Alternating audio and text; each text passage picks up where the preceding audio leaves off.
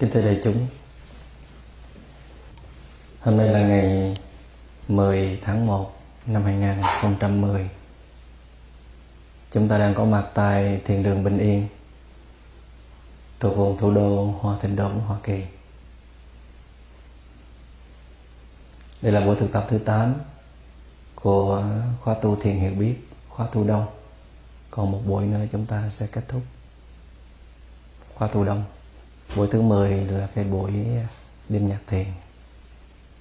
Cái buổi đó được xem là một buổi thực tập của chúng ta.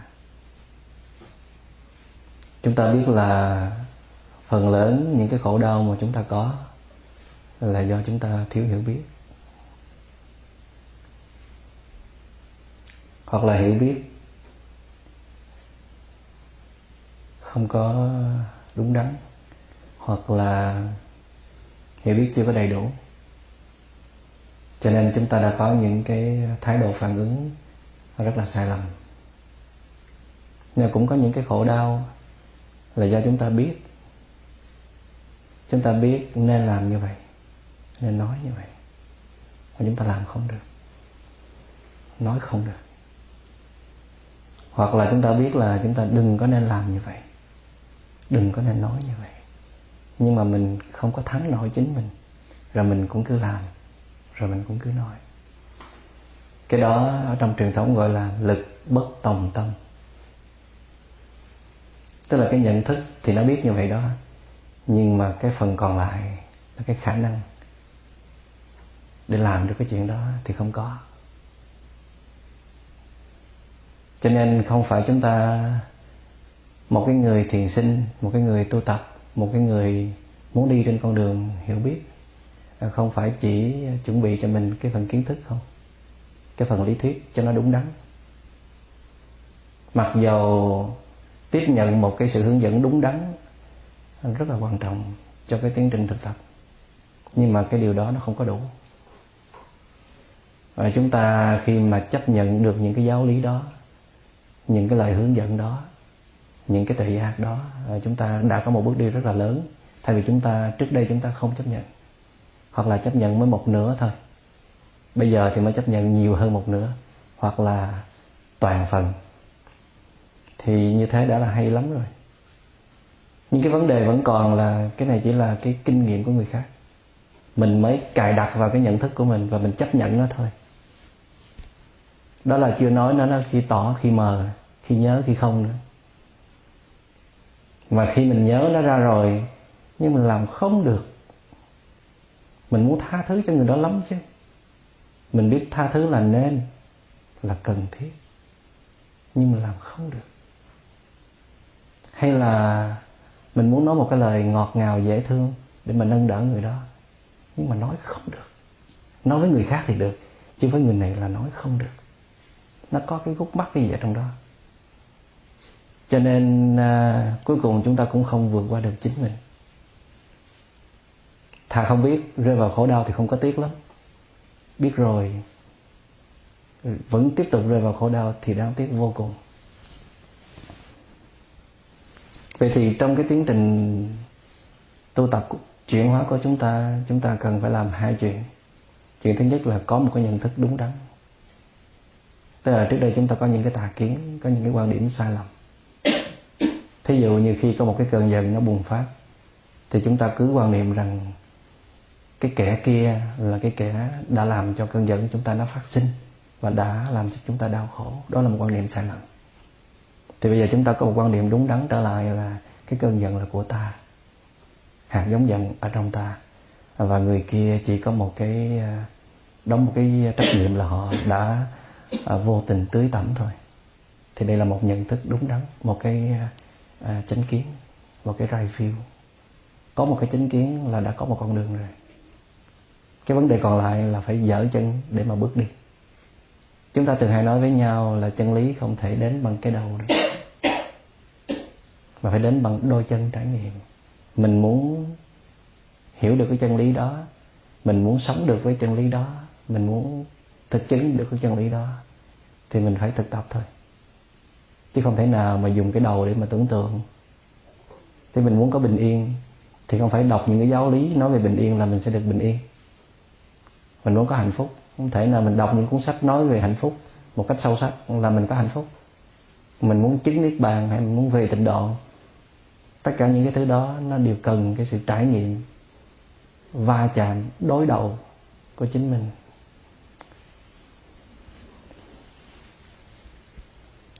Vì vậy cho nên có nhiều người tu lâu năm rồi nhưng mà cũng không có khá gì lắm.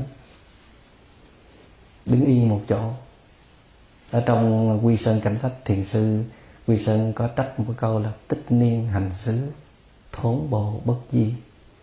Tích niên hành xứ tức là nhìn lại cái chỗ khởi điểm năm xưa đó, một bước chưa có rời nữa. Có nghĩa là từ khi quen biết với thiền hay là quen biết với thiền thần Hoàng Đạo cũng rứa thôi. Trước và sau không có gì khác. After and before là the same.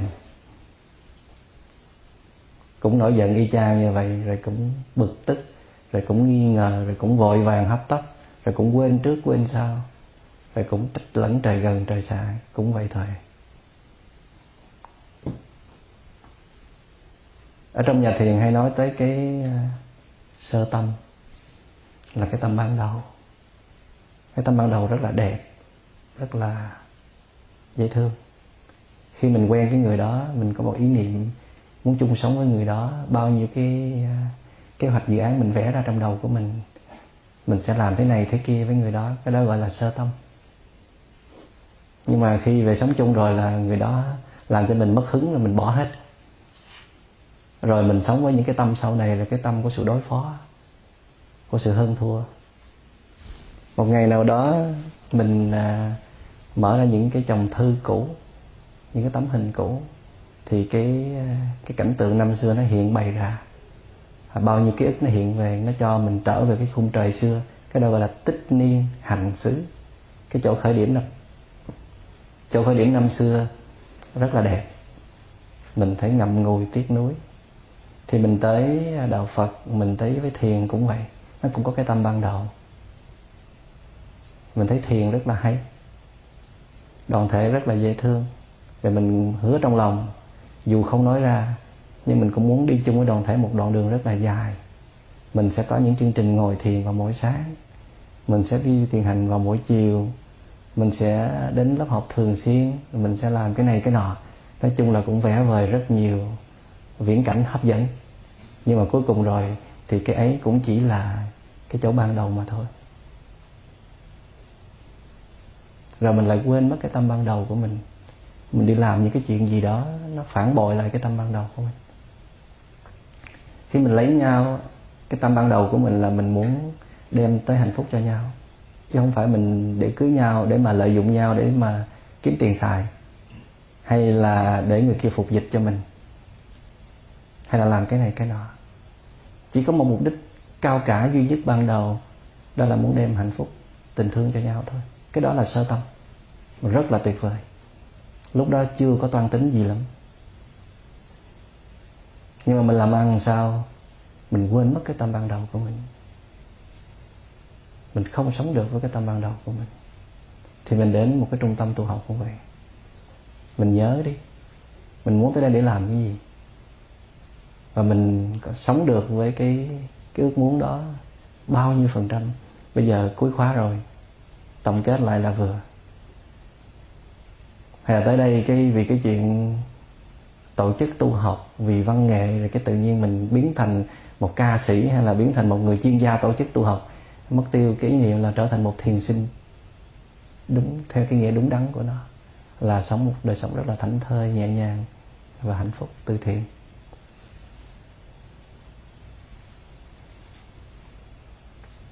Cái đó là mình bị sập bẫy, bị dụ dẫn. Ở trong cái đoàn thể có những cái công việc nó hợp với tài năng của mình là mình sa bẫy ngay. Và vì cái công việc đó mà mình không thể thảnh thơi được, không thể tu tập được. Rồi mình cũng hứa trong lòng là hết cái khóa này mình trao trả lại cái trách nhiệm ban chăm sóc, ban tổ chức lại cho đại chúng, và mình sẽ tu ngay thôi. Thì cái đó là nhớ tâm ban đầu đó, cái đó còn ăn mừng, cái đó cũng nên cúng chè cúng xôi để mà tạ ơn tổ tiên là con còn nhớ cái tâm ban đầu của con. Và đại chúng người ta có làm mới mình, người ta chỉ cho mình thấy là này anh, tại sao hồi trước anh tới đây anh ham tu quá vậy? Anh dễ thương, anh nhẹ nhàng, anh thanh thản. Rồi bây giờ tu hết khóa rồi anh không còn sự dễ thương nữa, anh không còn thanh thản, không còn nhẹ nhàng nữa. Anh tới đây anh làm gì vậy? Bộ tập thể muốn anh tới đây làm ban tổ chức chăng? Tập thể muốn anh tới làm ca sĩ chăng? Cho nên cuối cùng rồi thì mình cũng thương mình thôi. Đâu có ai thương mình bằng chính mình thương mình đâu. Tập thể hay là thầy cũng không thể đặt cho mình vào cái vị trí hạnh phúc hết đau khổ được, mà chính mình phải tự làm lấy. Thành ra mình phải xác định được cái gì là cái chính, cái gì là cái phụ, cái gì là cái means, cái gì là cái goal. Đừng có để những cái means nó hấp dẫn quá, nó gạt mình, rồi mình mất định hướng ở trong cuộc sống. Cái điều này nó đúng với những cái trường hợp khác. Hôn nhân hay là thiền thân chỉ là một cái ví dụ điển hình thôi.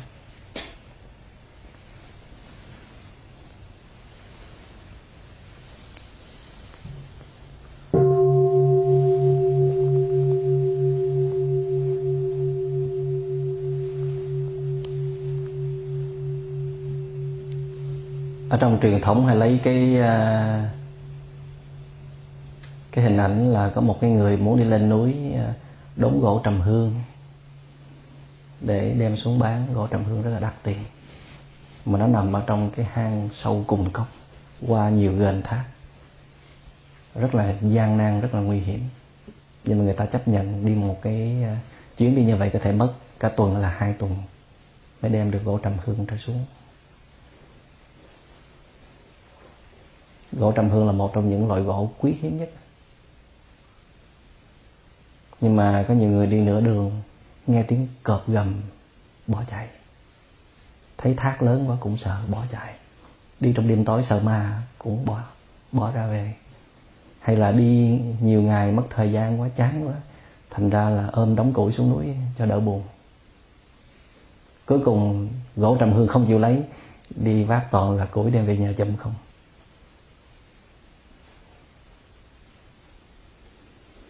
Trong một cái đoàn thể tu học, người ta cũng giới thiệu những cái tinh túy cho mình, những cái điểm hay, những cái điểm sáng, những cái phương pháp thực tập rất là hữu hiệu.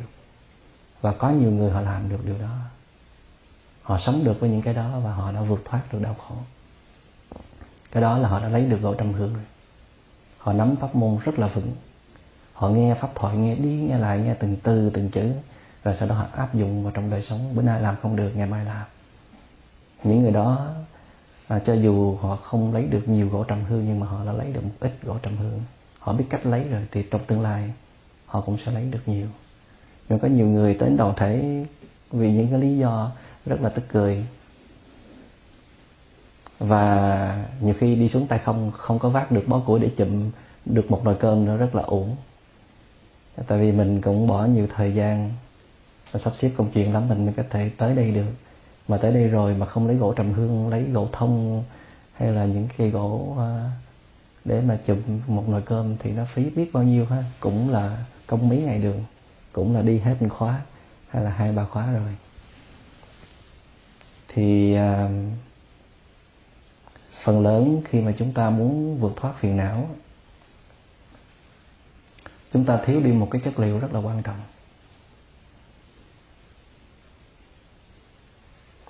Chúng ta trở lại cái ví dụ như khi chúng ta nổi giận thì chúng ta đã làm được một cái bước là chúng ta không có rượt đuổi theo những cái đối tượng ở bên ngoài, chúng ta chỉ nhìn tâm của mình thôi. Cái đó là một cái bước rất là đáng nể. Tại vì cái thói quen của chúng ta là trả đũa đi, tính gì tính, nói một câu đi, hay là ra mặt giận dữ đi, hay là có một cái hành động gì đó để mà dằn mặt người kia, để cho người kia biết là người kia phải kính trọng mình trở lại. Thì cái đó này nó bết quá rồi.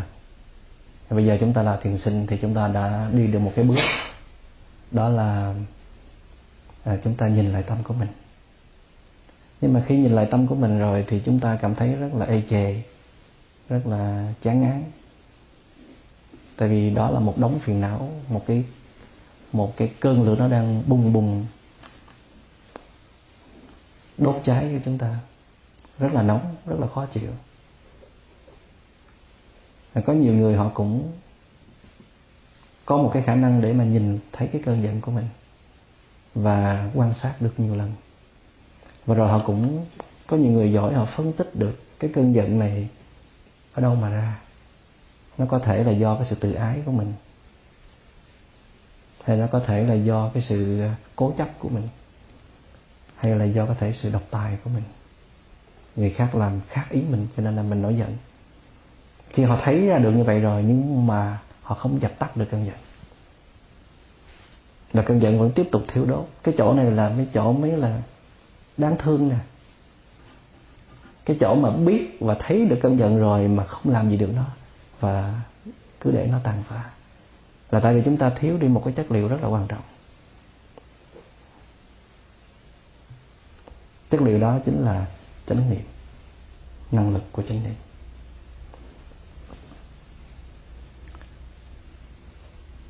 Chúng ta thường dùng ý chí để mà đàn áp những cái thói hư tật xấu của mình, hay là những cái phiền não của mình. Bản thân của ý chí đó, ý chí là gì? Ý chí là gồm có kiến thức tích lũy, kinh nghiệm tích lũy, và có những cái giây phút chúng ta đã suy tư, phân tích, chia sẻ. Những cái khả năng đó nó gom lại gọi là ý chí. Và đã, trong cái kinh nghiệm và cái kiến thức tích lũy nó có đạo đức ở trong đó nữa. Cho nên chúng ta dùng hết tất cả những cái thứ đó để mà chúng ta đàn áp vô cái phiền não của mình. Thì thông thường á, cái kết quả chúng ta thường nhận được là chúng ta không thấy được bóng dáng phiền não. Có thể nó tạm thời tan biến trong vài phút hay là vài giờ, nhưng mà chúng ta chỉ đang làm một cái động tác là lấy một cục đá để mà đè lên cỏ thôi. Thì cỏ nó không có chết được, nó chỉ bị úa và nó chỉ nằm yên đó thôi. Và khi cục đá được lấy lên thì cỏ nó mọc trở lại. Nhất là cỏ cú hay là cỏ gấu là không cách nào mà tiêu diệt nó bằng cách đó. Không thể nào mà bứng nó lên mà không xới tận gốc cả. Cho nên ở rất nhiều trung tâm tu học và rất nhiều hành giả đã lầm lẫn trong cái cách thực tập như thế này. Tức là dùng hết tất cả những cái kiến thức mình đọc từ sách, mình nghe từ thầy giảng, từ kinh điển của Đạo Phật chẳng hạn, rồi dùng tất cả những kinh nghiệm mà mình đã chiến đấu với phiền não của mình ở trong quá khứ, rồi cộng thêm những lần mình đã ngồi suy gẫm về cuộc đời của mình, về những cái phiền não của mình, về những thái hư tật xấu của mình gom tất cả chúng lại để mình đàn áp lên cái phiền não của mình. Thì kết quả thường nhận được là phiền não chỉ trốn thôi, chứ không bị diệt. Rồi nó lại trở ra, rồi nó tiếp tục hành hạ chúng ta. Vậy thì một thiền sinh thường họ phải có một cái khả năng làm được hai cái công tác này. Cái công tác thứ nhất là chánh tư duy, right thinking. Cái công tác thứ hai là quán chiếu, looking deeply. Chánh tư duy là khi mà mình ngồi mình nhìn về bản thân của mình nhìn về tâm của mình nhìn về những cái lầm lỡ, cái khuyết điểm của mình trong quá khứ, mình nhìn về những cái phiền não đang hành hạ mình trong hiện tại, để mình phân tích, mình chia sẻ, để mình hiểu được con người của mình. Trong cái quá trình chánh tư duy như vậy đó, thì chúng ta được dùng kinh nghiệm, được dùng kiến thức đã tích lũy. Tuy nhiên cái chữ chánh, cái chữ right ở đây đó, nó có khác với những cái suy nghĩ bình thường. Cái chữ chánh này bỏ vô để biết rằng cái này là cái hành động của một thiền sinh, nó khác với hành động bình thường. Đó là khi chúng ta suy tầm như vậy, chúng ta không có mang theo thái độ tham cầu và chống đối, không có đem cái tâm hành tham và tâm hành sân theo để mà chúng ta suy gẫm một vấn đề. Có nghĩa là chúng ta rất là khách quan để mà hiểu về mình, không có bảo vệ cái tôi của mình, không có chủ quan đứng về phía mình. Thì cái hành động này rất là cần thiết cho một thiền sinh. Tức là chúng ta cần có nhiều thời gian để suy gẫm lại mình. Mà ở trong đời sống, một cái người mà có làm được công việc này là một người rất là đáng nể. Lúc nào cũng nhìn lại mình để mà hiểu, để mà phân tích mình. Nhưng mà trong nhà thiền cái này không có đủ. Trong nhà thiền cần phải có một thái độ gọi là quán chiếu, looking deeply. Mà cái chữ quán chiếu này đó, người ta dùng rất là nhiều ở trong nhà thiền mà dùng rất là trật. Người ta tưởng quán chiếu chính là right thinking, quán chiếu tức là chánh tư duy. Không phải. Khi mình nhìn một cái bình hoa, mình nhìn bằng cái trực giác như vậy mà không có mang theo cái kiến thức, cái kinh nghiệm, các vị cứ làm thử đi. Các vị chỉ nhìn cảm nhận có một cái đối tượng nó đang hiện trước mặt mình thôi, rồi mình nhìn vô nó, mình thấy cái gì mình thấy, còn không thấy thì thôi, chứ không có dùng những cái gì mình đã chất chứa ở trong cái tàng thức của mình, hay là dùng cái tâm tưởng để mà định nghĩa về cái đối tượng đó, hay là phân tích đối tượng đó. Chỉ nhìn là nhìn thôi, thì cái này nó gọi là quán chiếu. Mà hãy càng nhìn mà mình có một cái khả năng nhìn duy trì càng lâu như vậy đó, mình sẽ mở ra được nhiều cái sự thật nó nằm bên trong, được phủ nhiều lớp rồi. Mà nó cần có một cái sức mạnh nào đó mà ta gọi đó là định lực, tức là cần có một cái khả năng chuyên chú trên một đối tượng mà không mang theo một cái tư tưởng, một cái kinh nghiệm kiến thức gì có sẵn hết. Chỉ nhìn trong giây phút hiện tại, mình thấy được cái gì mình thấy, rồi mình nhìn lần thứ hai, ngày hôm sau mình nhìn lần thứ ba, rồi mình lại nhìn lần thứ tư, lần thứ năm, nhìn thứ 100 lần hay là 1000 lần, chừng ấy có thể mình sẽ hiểu được cái guồng máy hoạt động của cơn giận là cái gì. Tại vì cái thái độ sai lầm phần lớn của chúng ta là chúng ta muốn khi nhìn vô phiền não là phiền não phải tan biến liền cho ta, phải không? Khi mình nhìn vô cơn giận là mình muốn cơn giận phải tan biến liền cho mình. Cái điều đó là hơi tham lam. Giống như có nhiều người nói: thưa thầy, con không ngồi thiền được, hình như con không có duyên ngồi thiền thầy ơi. Mỗi lần con ngồi cái tâm con nó như con khỉ nó bay, nó nhảy, như con ngựa nó nhảy lung tung, nó chuyển hết cành này sang cành khác, nó chạy hết đoạn đường này sang đoạn đường khác. Con thấy con hợp với thiền hành hơn là thiền ngồi, tại thiền hành nó có dao động, nó có đi tới đi lui, nó thoải mái hơn. Có người nói con hợp thiền buông thư hơn nữa, phải không? Thiền trà. Tại sao mà mình sống mấy mươi năm trời mình suy nghĩ cho đã, mình toan tính, mình tưởng tượng, mình đủ thứ sự tranh chấp trong cuộc đời, mình để là trong tâm hồn mình những cái vết thương loang lổ như vậy, thì bây giờ về có nhiêu mình phải tiếp nhận nhiêu chứ. Tại sao mình muốn cái này, mình muốn cái đó, cũng mình dùng nó để phục vụ cho những cái quyền lợi ích kỷ của mình. Rồi bây giờ mình muốn quay về con đường tâm linh, mình cũng biểu nó phục vụ cho mình ngay lập tức. Mi phải định tâm cho ta, mi phải ngồi yên đó 15 phút. Trời ơi, học thiền mấy khóa rồi mà ngồi 15 phút chưa được thì mắc cỡ vô cùng. Cho nên là mình đàn áp nó, mình ép buộc nó, mình bắt nó phải trở thành cái chất định cho mình. Thì đây là một cái thái độ không nên có của một thiền sinh, mà nhiều người rất là dễ sập cái bẫy này. Và ngồi thiền 3 lần hay là 5 lần mà thấy không có định tâm được là bỏ, nói chắc là mình không có duyên tu thiền. Không có duyên tu thiền. Thật ra bất kỳ ai cũng phải trải qua cái chỗ đó, cái chỗ mà cái tâm nó cứ phóng đi lung tung, loạn tưởng như vậy. Khi mình bỏ căn nhà mình đi rồi thì nhà dột cồ siêu, khi trở về rồi thì mình đâu có trách móc được, tại mình bỏ nó mà. Nó có buồn tủi, nó có nhớ nhung, nó có luyến tiếc quá khứ, nó có mơ tưởng tương lai, tất cả đều là sẵn tạo phẩm của chúng ta cả. Chúng ta chỉ còn cách duy nhất là tiếp nhận nó thôi. Giống như có nhiều bậc cha mẹ đi qua bên Mỹ lo buôn tảo bán tần để nuôi con ăn học, bỏ con ở nhà một mình côi cút. Có nhiều khi thấy kiếm tiền dễ hơn là dạy con, cho nên là cứ trốn ở ngoài đường để mà kiếm tiền thôi, để nó ở trong nhà, trong phòng nó chơi game, nó thui thủi mình. Rồi tới khi mà ngưng làm ăn đủ tiền xài rồi quay về với con nó đâu muốn chơi với mình nữa đâu, nó cứ tránh mình thôi. Rồi cha mẹ không biết cách nào bù đắp với con, cho nên là cứ mua quà tặng, hỏi con muốn gì, lúc nào hỏi con muốn gì là ba mẹ sẵn sàng cho con, như là một sự bù đắp, một cái sự chuộc lỗi vậy đó. Rồi khi mà chịu đựng không nổi là mình la hét, mình giận dữ, mình nói: mi không phải là con của tao, con của tao không phải như mi được. Thì cái đó là do ai gây ra? Thì tâm mình nó cũng giống như đứa con của mình thôi. Mình bỏ nó để mình lo buôn tảo bán tần, mình lo kiếm danh dự trong cuộc đời, lo chinh phục người khác, đủ thứ hết. Thì bây giờ nó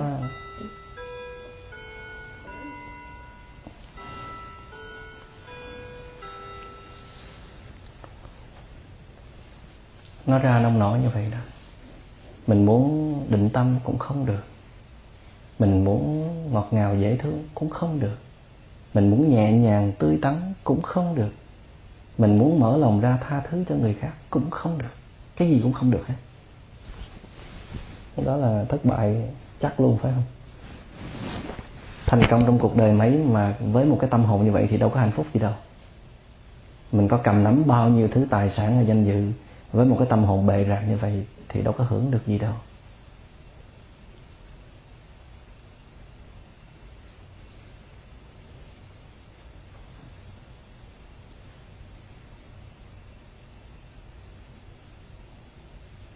Cho nên cái điều quan trọng của một thiền sinh mà muốn có một kết quả trong sự tu tập của mình là phải có một thái độ đúng đắn. Mà thái độ đúng đắn có nghĩa là phải chấp nhận chính mình, đừng có từ chối, đừng có giận dữ, đừng có bỏ chạy, đừng có lên án, đừng có buộc tội nó, tội nghiệp. Cái đó rất là quan trọng. Giống như con mình cũng vậy, hãy chấp nhận nó, đừng có trách móc, đừng có giận hờn, đừng có xua đuổi, đừng có bạc đãi nó, tội nghiệp. Con của mình thì mình thương thôi, chứ đâu còn ai khác để mà thương đâu. Tâm hồn của mình cũng vậy, mình phải thương, mình phải chăm sóc nó thôi. Đâu có ai có thể thương mà chăm sóc khu vườn tâm của mình được. Vậy thì khi mà mình nhìn thấy cái cơn giận của mình, nhiều khi mình không có chấp nhận, và ngay lập tức mình dùng một cái ý chí để mình đàn áp. Trong khi thái độ đúng đắn của một thiền sinh là lúc nào cũng muốn tìm về chính mình, muốn thấy được phiền não của mình, muốn hiểu hết con người của mình. Tại vì cái mục đích cao cả của sự tu tập để đạt được cái insight, cái trí tuệ, phải không? Trí tuệ là gì? Là một cái khả năng có thể nhìn thấy được bản chất thật của mọi vấn đề và không còn lầm lẫn nữa. Một cái thấy rất là sáng suốt. Mà trí tuệ nó chỉ có khi mà phiền não rơi rụng. Mà muốn phiền não rơi rụng thì mình phải thấy được chân tướng của phiền não chứ, phải hiểu rõ nó và vượt qua nó và bẻ gãy cái guồng máy hoạt động của nó. Thì phiền não nó rơi rụng thì trí tuệ nó sẽ hiện bày ra.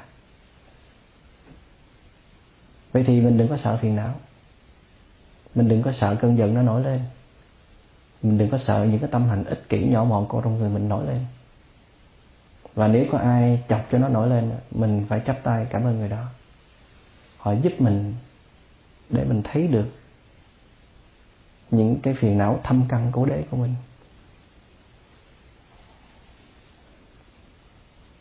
Thành ra bây giờ mình nên có một thái độ cảm ơn những người mà sống chung quanh mình luôn luôn làm cho mình giận,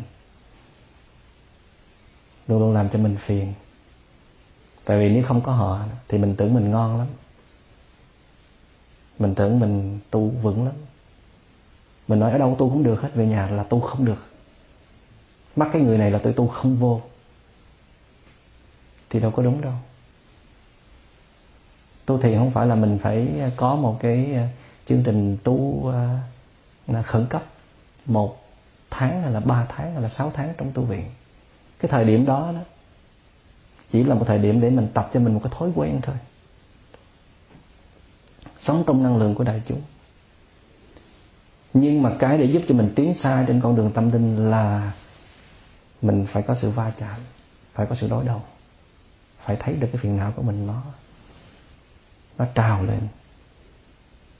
Vậy thì khi mà cái phiền não nó trào lên như vậy đó, thì cái cách của chúng ta là chúng ta vẫn dùng cái kinh nghiệm tích lũy, cái kiến thức tích lũy, cái khả năng suy tầm, nhưng cộng thêm năng lượng chánh niệm. Dưới ánh sáng của năng lượng chánh niệm nó soi thẳng vô cái phiền não của mình, thì cái phiền não đó nó không thể phát triển được nữa, ít nhất là nó không thể phát triển được nữa. Nhưng mà cái năng lượng chánh niệm của mình nó có khi đầy, khi vơi, nó có khi mạnh, khi yếu. Khi năng lượng yếu nhìn vô nó thì cái phiền não nó vẫn tồn tại. Nhưng mà khi năng lượng mạnh thì khác. Khi năng lượng của chánh niệm mà nó mạnh lên rồi đó, nó nhìn vô phiền não thì phiền não nó rã ra. Mình nhìn thấy cái guồng máy của nó rồi tự động nó rã ra. Nhưng cái vấn đề là không phải mình nhìn vô một lần mà nó rã ra liền đâu. Mình phải nhìn nó 3 lần, 5 lần, 10 lần, hay là n lần, không biết bao nhiêu lần. Tới một lúc nào đó nó sẽ rã ra luôn. Nhưng mà mình phải liên tục nhìn đó. Nhìn tức là nhìn sâu, looking deeply. Nhìn như vậy đó, cứ nhìn thôi, không có làm gì cả. Nhưng mà cái nhìn, mỗi lần nhìn như vậy là mỗi lần khác nhau. Tại vì mình mang một nguồn năng lượng khác để mình nhìn nó. Vậy thì cái vấn đề còn lại là chúng ta làm sao để có chánh niệm thôi. Chứ đừng có lo làm sao để mình diệt được phiền não. Có đúng không? Để chánh niệm nó lo chuyện đó. Tại vì khi mà mình có một cái năng lượng chánh niệm hùng hậu, tự động chánh niệm nó sôi rọi lấy phiền não, đốt cháy phiền não, bẻ gãy cơ quan hoạt động của phiền não, mà mình khỏi cần dùng ý chí, khỏi cần cố gắng gì cả. Nó hay như vậy đó, nó tuyệt vời như vậy đó. Có nghĩa là mình nhiều khi không cần tu gì cả, đấy chánh niệm nó lo. Mà làm sao có chánh niệm thì phải tu mới có chánh niệm. Nói nghe hồi vốn quá ha.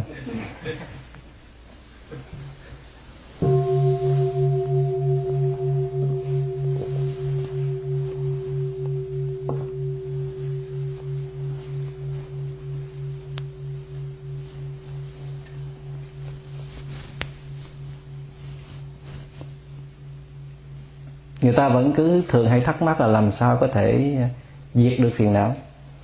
Tôi nói chẳng gì phải gọi là diệt phiền não cả, tại phiền não đâu có thiệt đâu mà diệt.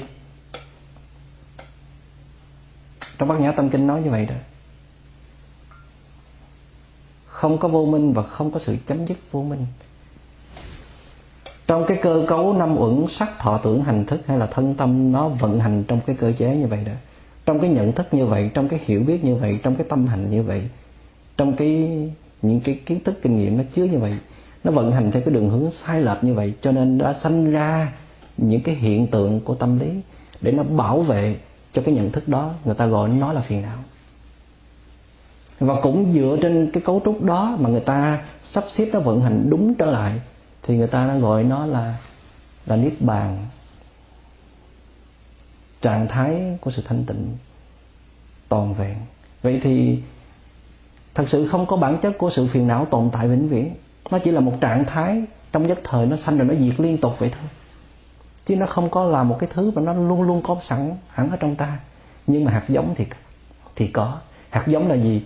Nó cũng không phải có một cái hạt đậu hay là một cái hạt mè gì nằm trong. Hạt giống là gì? Là trong cái cơ chế năm uẩn nó hợp lại thì tự động nó có cái chất đó. Thì ta gọi đó là hạt giống. Chứ nó đâu có cái hạt gì trong. Có ai tưởng trong tâm mình có cái hạt không?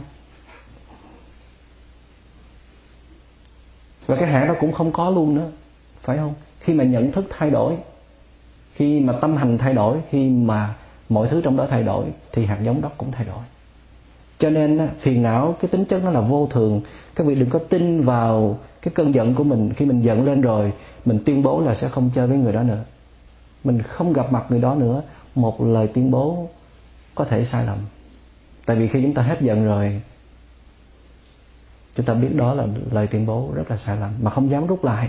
Lỡ tuyên bố rồi rút lại coi đâu có được, còn gì danh dự của chúng ta nữa. Cho nên là đi theo luôn cái lời tuyên bố đó.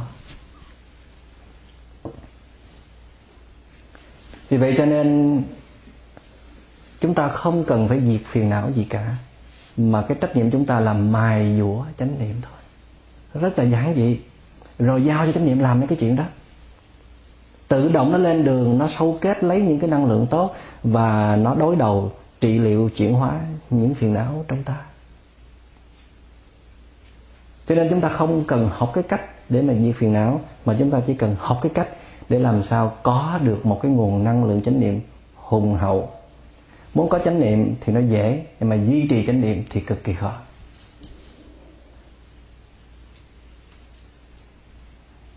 Làm sao để có chánh niệm? Chúng ta học tất cả những giáo lý cao siêu, những bài tâm lý sâu sắc, nó cũng chẳng giúp ích diệt được cho chúng ta nếu chúng ta không có cái năng lượng này. Tất cả chỉ là lý thuyết mà thôi. Nhưng mà nếu có năng lượng này thì những cái lý thuyết đó sẽ lên đường để biến nó trở thành sự thật. Nó hay như vậy đó. Cho nên có lý thuyết sẵn rồi, bây giờ chỉ còn hạ thủ công phu. Có nghĩa là một ngày 24 tiếng là phải bỏ ống năng lượng chánh niệm. Lúc nào tích lũy được năng lượng chánh niệm là làm liền. Mà năng lượng chánh niệm nó có từ đâu? Đầu tiên là mình tập năng lượng của định tâm trước đi, rồi tập chánh niệm sau, chánh định trước, rồi chánh niệm sau. Nếu mà vị nào cảm thấy cái tâm mình nó bay nhảy dữ quá, rất là khó định tâm, thì các vị nên chia mỗi cái hành động mình ra làm từng phần nhỏ để mà mình chú tâm vô. Thí dụ như khi mình bưng cái chén trà lên,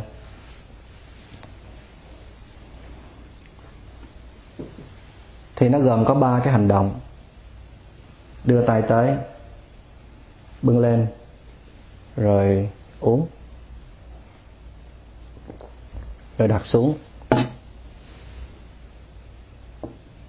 Trong mỗi động tác như vậy chúng ta đều chú tâm: đưa tay tới, bưng lên, uống. Quan sát trong 3 giai đoạn đó, không để tâm nó phóng đi.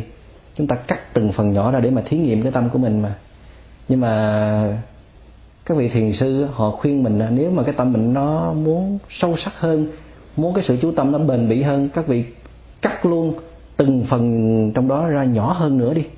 Thí dụ như là đưa tay tới, các vị cắt làm 3 phần: chuẩn bị đưa tới, đang đưa tới và kết thúc sự đưa tới. Bưng lên cũng chia làm 3 phần: chuẩn bị bưng lên và bưng lên xong. Uống cũng chia làm 3 phần: vừa uống, đang uống và uống xong. Nó nhỏ như vậy đó. Thì tôi dám chắc các vị cứ quyết tâm làm trong vòng 2 là 3 tuần là các vị có ngày định tâm. Mà các vị đừng có hỏi tôi là thưa thầy, làm như vậy thì làm sao con có thể sinh hoạt tự nhiên trong đời sống để kiếm tiền hay là có những địa vị trong xã hội, thì tôi không trả lời được. Tại vì các vị không thể bắt cá hai tay. Các vị phải hy sinh bớt một cái để mà dành cho một cái, nếu các vị biết cái này nó quan trọng cho cuộc đời của các vị. Và khi các vị mở một cái vòi nước, ăn cơm, lau nhà, rửa chén, thắp hương, tất cả những cái hành động đó các vị đều có thể chia nhỏ ra để mà chú tâm của mình lên đó. Và một cách định tâm rất là hay nữa là các vị có thể đi kinh hành ở trong phòng, đi những cái bước chân rất là nhỏ, cũng chia ra làm 3 giai đoạn: dở lên, đưa tới, đặt xuống, dở lên, đưa tới, đặt xuống. Và mỗi cái giai đoạn như vậy các vị cũng chia làm 3 phần. Cái dở lên đó, phần đầu của sự dở lên, phần giữa của sự dở lên và phần cuối của sự dở lên. Đưa tới cũng vậy, phần đầu của sự đưa tới, phần giữa của sự đưa tới và phần cuối của sự đưa tới. Và đặt xuống cũng vậy, phần đầu của sự đặt xuống, phần giữa của sự đặt xuống và phần cuối của sự đặt xuống. Mấy cái này nghe rất là vô vị, nhàm chán phải không? Nhưng mà nếu các vị kiên trì tập trong một thời gian rất là ngắn, chừng nửa tháng là 1 tháng, các vị thấy con người mình thay đổi hẳn. Nhưng mà ngay trong khi các vị tập nửa giờ đi như vậy là con người các vị cũng đã thay đổi rồi. Có điều trong nửa giờ đó sự thay đổi nó không có nhiều thôi. Mà các vị làm như vậy trong vòng nửa tháng là 1 tháng, con người mình thay đổi rất là nhanh. Những cái suy tưởng trong người mình cũng thay đổi, những cái nhận thức trong người mình cũng thay đổi. Tâm của mình nó mở ra rất là dễ dàng, rất là hoan hỷ, rất là vui vẻ, tươi như là hoa vậy đó. Nhưng mà mình phải có một cái quyết tâm, phải làm nó. Mình nói mình tu thiền, mình chỉ nghe thích nghe pháp thoại thôi. Chứ thưa thầy là con hiểu về thiền rất là nhiều, nhưng mà con không ngồi thiền được thầy ơi. Hay là con không thể định tâm được. Cái định tâm là cái sơ đẳng nhất của một người gọi là tu thiền. Mà mình không đạt được định tâm thì coi như mình chưa biết gì về thiền cả. Thiền không phải là do những cái lý thuyết mà tôi rao giảng cho các vị đâu. Thiền là một cái thứ các vị phải tự khám phá lấy bằng chính mình, bằng sự cảm nhận trực tiếp của mình. Và các vị đi vào trong cái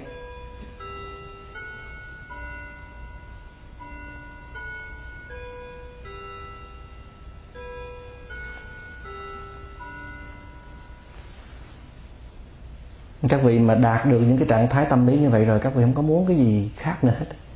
Nó tuyệt lắm, nó mầu nhiệm lắm, nó an lạc thảnh thơi vô cùng. Nó là thứ châu báu. Và cái đó là định tâm. Mình muốn chuyển qua một cái level cao hơn, đó là niệm tâm, tức là chánh niệm. Là mình quan sát luôn cái thái độ của mình trong khi mình làm những cái việc đó, thì đó là chánh niệm. Trong khi mình quan sát cái bước chân mình dở lên đưa tới đặt xuống, bây giờ cái đối tượng để mình quan sát không phải là bước chân của mình nữa, mà là chính cái thái độ của mình. Nó là cái đối tượng của mình. Trong khi mình rửa chén, cái chén hay vòi nước nó không phải là đối tượng chính nữa, mà là cái thái độ của mình trong khi mình thực tập nó mới là quan trọng. Trong cái thái độ đó, thế nào cũng có thái độ tham cầu và chống đối, thế nào cũng bắt ra được hai tên đó. Và đó chính là hành động của chánh niệm.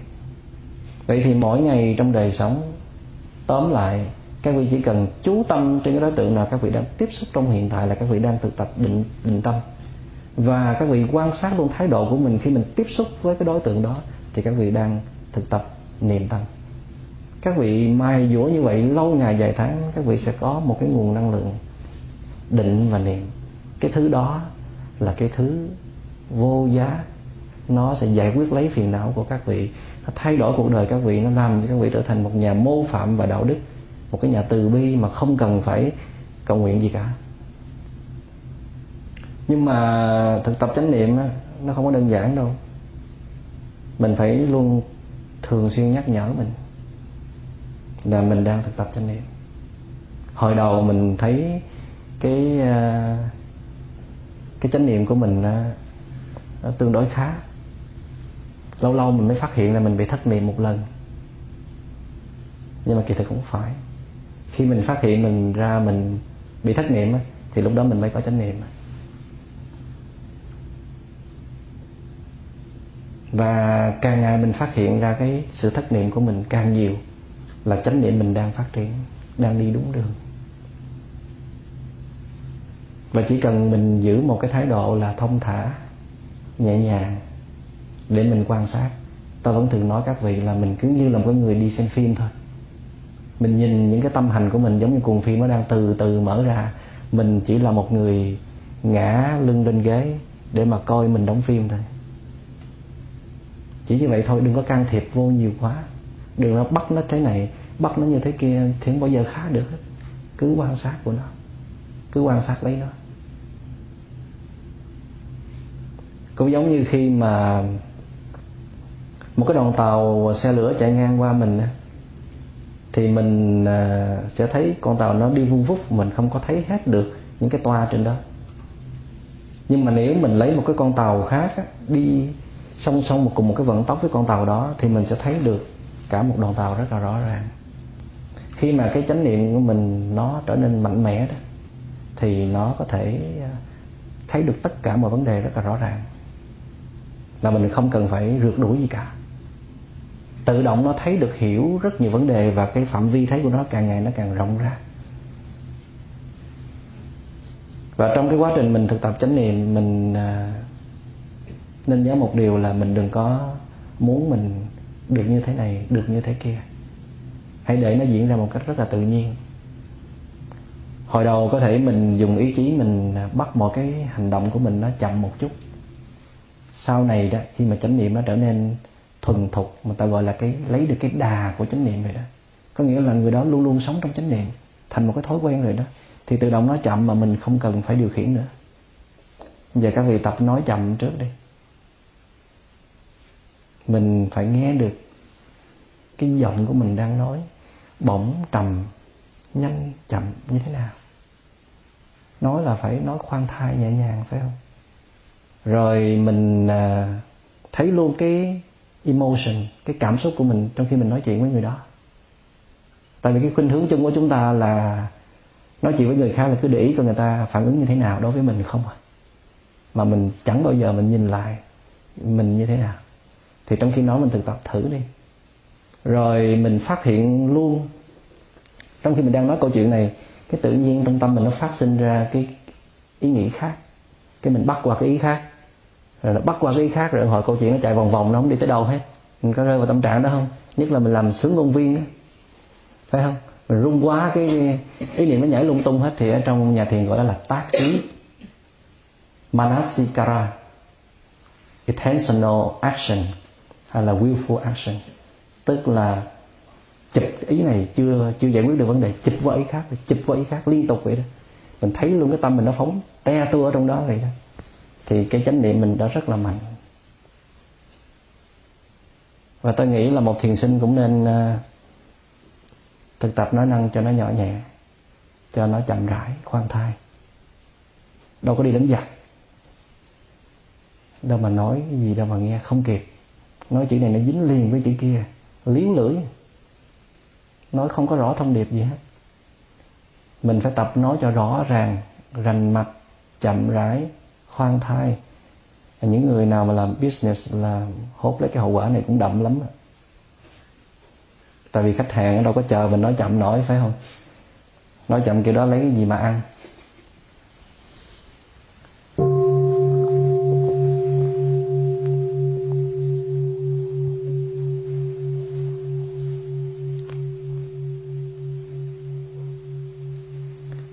Ở trong một cái trung tâm thiền, người ta hay đề nghị mình thực tập ái ngữ, loving speech, nói lời dễ thương.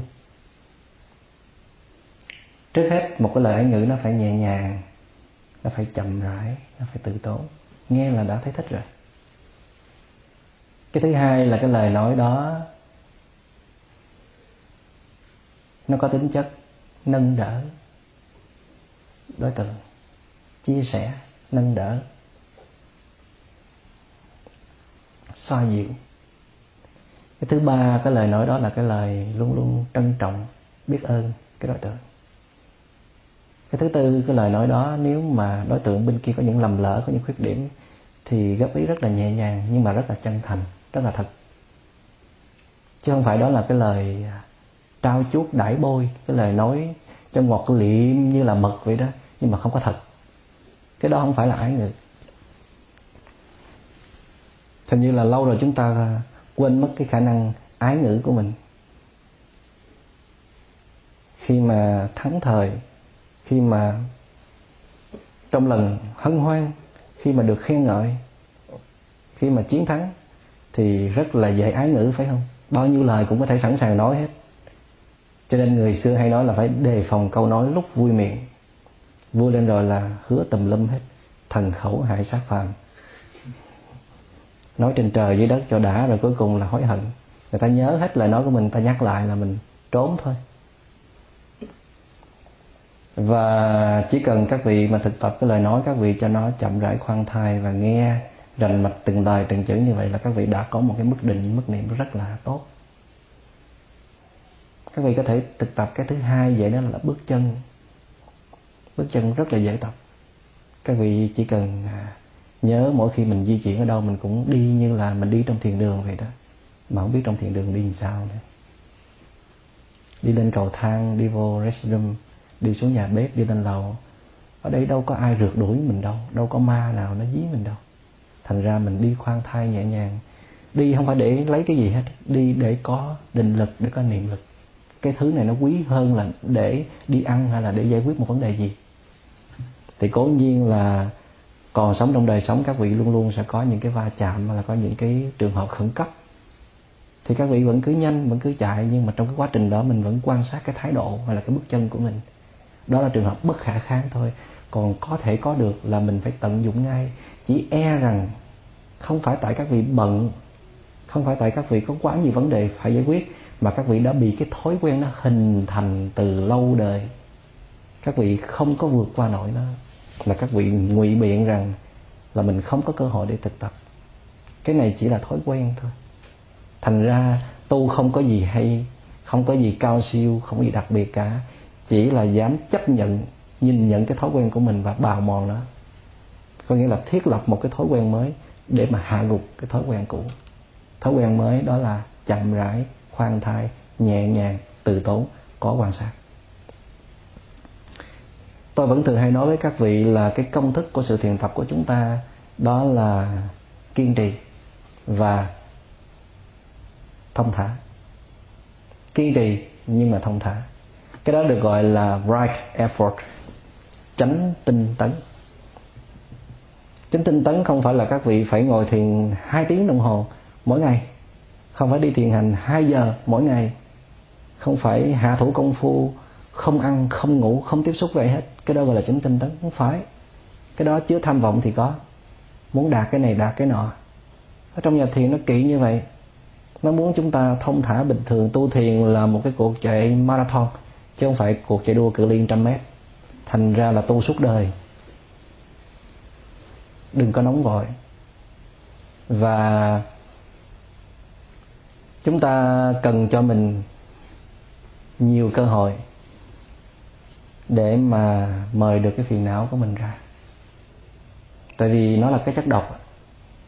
Các vị muốn lấy chất độc ra, muốn hay không? Muốn như vậy thì các vị nhờ người khác chọc giùm, mời lên giùm, chứ thôi là mình cứ tưởng là mình hết phiền não rồi. Một ngày nào đó nó lén lén nó bước ra, nó hạ gục mình, và trong lúc đó mình không có đủ sự đề phòng, không có đủ chánh niệm thì mình sẽ chết. Nói một cách khác, đối với người tu thiền, phiền não là một cái tài sản quý báu. Nếu mà tu lâu rồi mà phiền não nó không có ra được, mà nó còn ở trong đó là rất là nguy hiểm. Nó có sai cái chỗ nào trong đó, cần phải kiểm chứng là cái thái độ của mình. Có tại sao mà phiền não nó còn mà nó không ra? Có phải là do định nhiều quá không? Định nhiều quá đâu có tốt. Định là chỉ có đè ép phiền não thôi, và sẽ không bao giờ thấy được niết bàn, và chẳng bao giờ có được trí tuệ nếu mà phiền não nó vẫn còn ứ động ở trong đó, không có ra được. Chất độc nó vẫn còn. Và khi mà chúng ta quyết tâm mà thực tập về niệm và định, các vị sẽ có những cái trạng thái an lạc, thảnh thơi, nhẹ nhàng rất là quý báu, mà chúng ta đừng có vội mừng. Đây chỉ là những cái khởi điểm ban đầu thôi. Nếu mà chúng ta tưởng rằng như vậy là mình đã hiểu thiền rồi, như vậy là mình đạt được cái mục đích tối hậu rồi, thì chúng ta sẽ đóng bít là cái khả năng khám phá về chính mình, thì cái con đường tu tập tới đó là chấm dứt, không có phát triển thêm được nữa. Cứ mỗi lần chúng ta ghi nhận được những cảm giác an lạc dễ chịu như vậy, chúng ta mỉm cười rồi chúng ta lại đi tiếp. Một trong những cái bí quyết có thể giúp cho các vị duy trì được chánh niệm, đó là chúng ta phải cần có sự giúp đỡ của người khác, của những người tu vững, của những người có chánh niệm mạnh. Nói chung là chúng ta phải đến đoàn thể. Cái bước chân của họ, cái câu nói của họ, cái ánh mắt của họ, nó có thể giúp cho chúng ta có chánh niệm rất là dễ dàng. Nó là một sự nhắc nhở thường trực. Tôi ở đâu tôi cũng gây dựng đoàn thể cả. Đoàn thể rất là hay. Cũng có thể ban đầu đoàn thể sẽ làm cho mình hơi khó chịu, vì họ chưa có hiểu, chưa có hoàn toàn chấp nhận mình. Nhưng mà như đã nói, đó là cái cơ hội để mình thấy phiền não của mình mà. Khi mình có mặt trong một đám đông như vậy, đó là cơ hội để mà mình soi chiếu là chính mình. Mà có nhiều người không có thói quen xuất hiện trước đám đông, họ thích trốn trong một cái góc phòng của mình thôi, đừng có ai đụng tới mình, và mình sẽ không đụng tới ai cả. Những người này rất là dễ cô đơn lạc lõng, rất dễ bị trầm cảm, và cũng rất dễ bị tâm thần. Tại vì con người là phải có một cái nhu cầu để mình được chia sẻ và cảm thông. Đó là một nhu cầu rất là căn bản. Và khi mà mình yếu, khi mình mất năng lượng, mình đến đoàn thể, nhiều khi mình không cần làm gì cả, mình chỉ cần ngồi yên đó và đoàn thể sẽ chở mình đi, giống như là một dòng sông sẽ chở dọc nước đi vậy đó. Chúng ta hãy đi với nhau như là một dòng sông.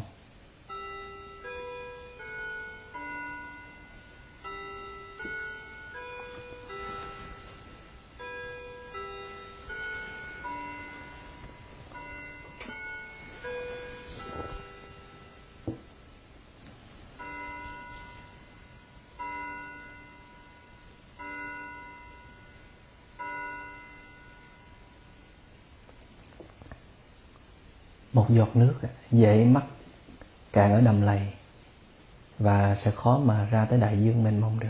Nhưng mà một dòng sông thì có thể. Sức mạnh của dòng sông nó có thể cuốn phăng những cái trở ngại, những cái chướng ngại vật trên đường đi. Sức mạnh của tập thể sẽ giúp chúng ta điều đó.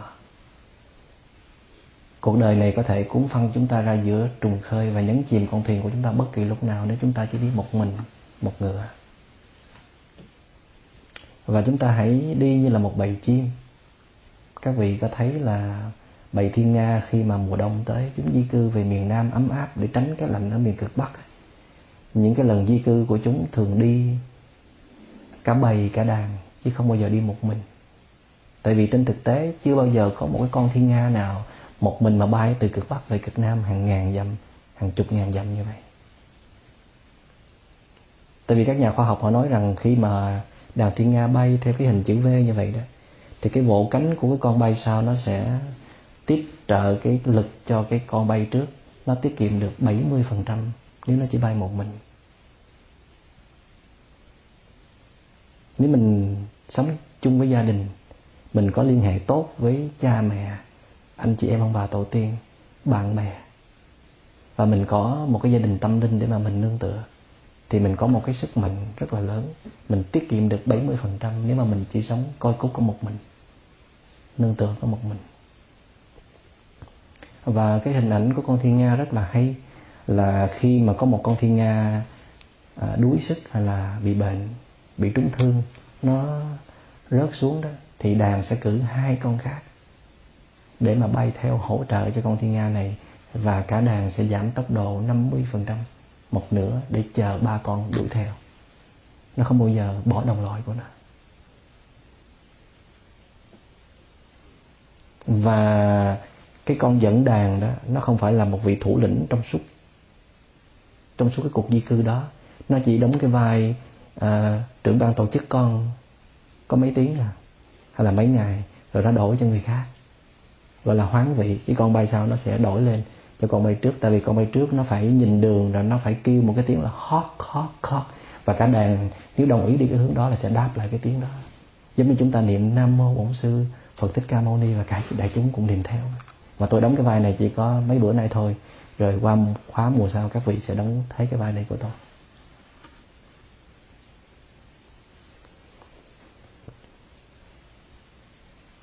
Không có giận hờn, đổi vai không có giận hờn. Tại vì cái sinh mệnh chung mà, cái sinh mệnh của mình là sinh mệnh chung, sinh mệnh chung là sinh mệnh của mình, thành ra không có tách rời được. Mà nếu chúng ta trên cái tinh thần đó, chúng ta tu tập rất là dễ khá, rất là dễ thành công. Thành ra tổ tiên của chúng ta thường hay nói là ăn cơm có canh, tu hành có bạn. Ăn cơm mà có canh rất là dễ nuốt, phải không quý vị? Mà nếu mà tu hành có những người bạn đồng tu dễ thương, biết hiểu và biết thương, thì cái sự thực tập của chúng ta sẽ được nuôi dưỡng rất là nhiều. Thành ra các vị muốn để nuôi dưỡng được cái năng lượng chánh niệm thì xin các vị thường xuyên đến với nhau, uống trà, đàm đạo, ăn cơm chánh niệm, đi thiền hành, ngồi thiền. Sau cái khóa tu thu đông này, chúng ta đừng có chờ cái khóa nữa để làm cái gì, chúng ta làm cái chuyện đó ngay. Và nếu được chúng ta biến cái gia đình mình thành một cái sanh gia, một cái thiền thân, để chúng ta cũng được ngồi thiền chung với những người thân trong gia đình, cùng được đi thiền hành, cùng được ngồi thở, cùng được chia sẻ những cái vấn đề trong cuộc sống, thì chúng ta được nuôi dưỡng.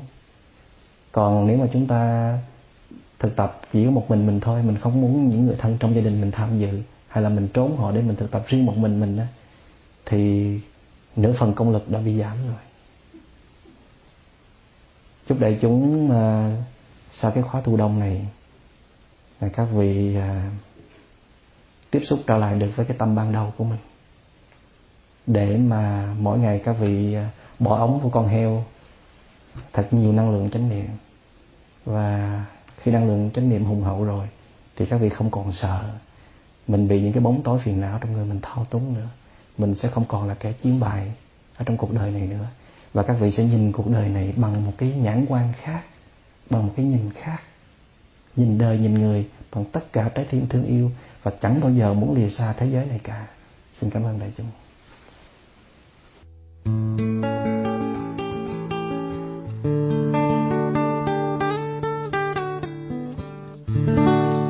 Đến đây thì đã đến đây, đến từ ngàn xưa đến nay,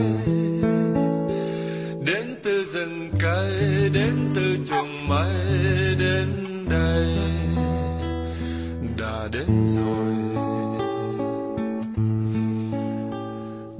đây thì đường với nhau, đến đây thì tựa với nhau, đến nghe Bụt thở, đến theo Bụt đi, đi đây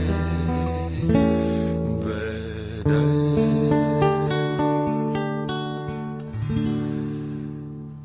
Đi trong hơi thở này,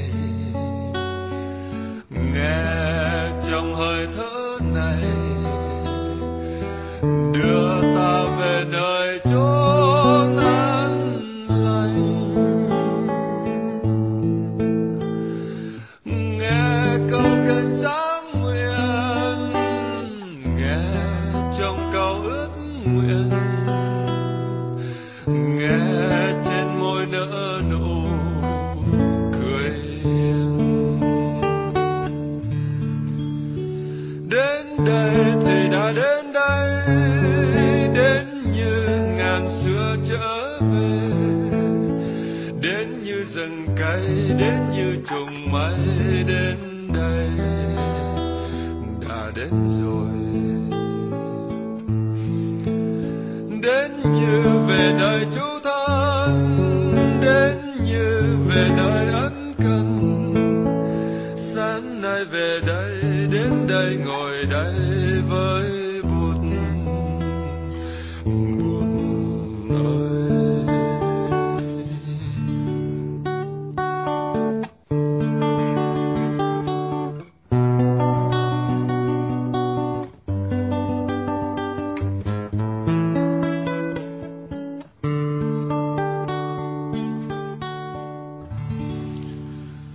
đi trong hơi thở này, nghe trong hơi thở này, đưa ta về nơi chốn an lành. Nghe câu kinh sáng nguyện, nghe trong câu ước nguyện, nghe trên môi nở nụ cười.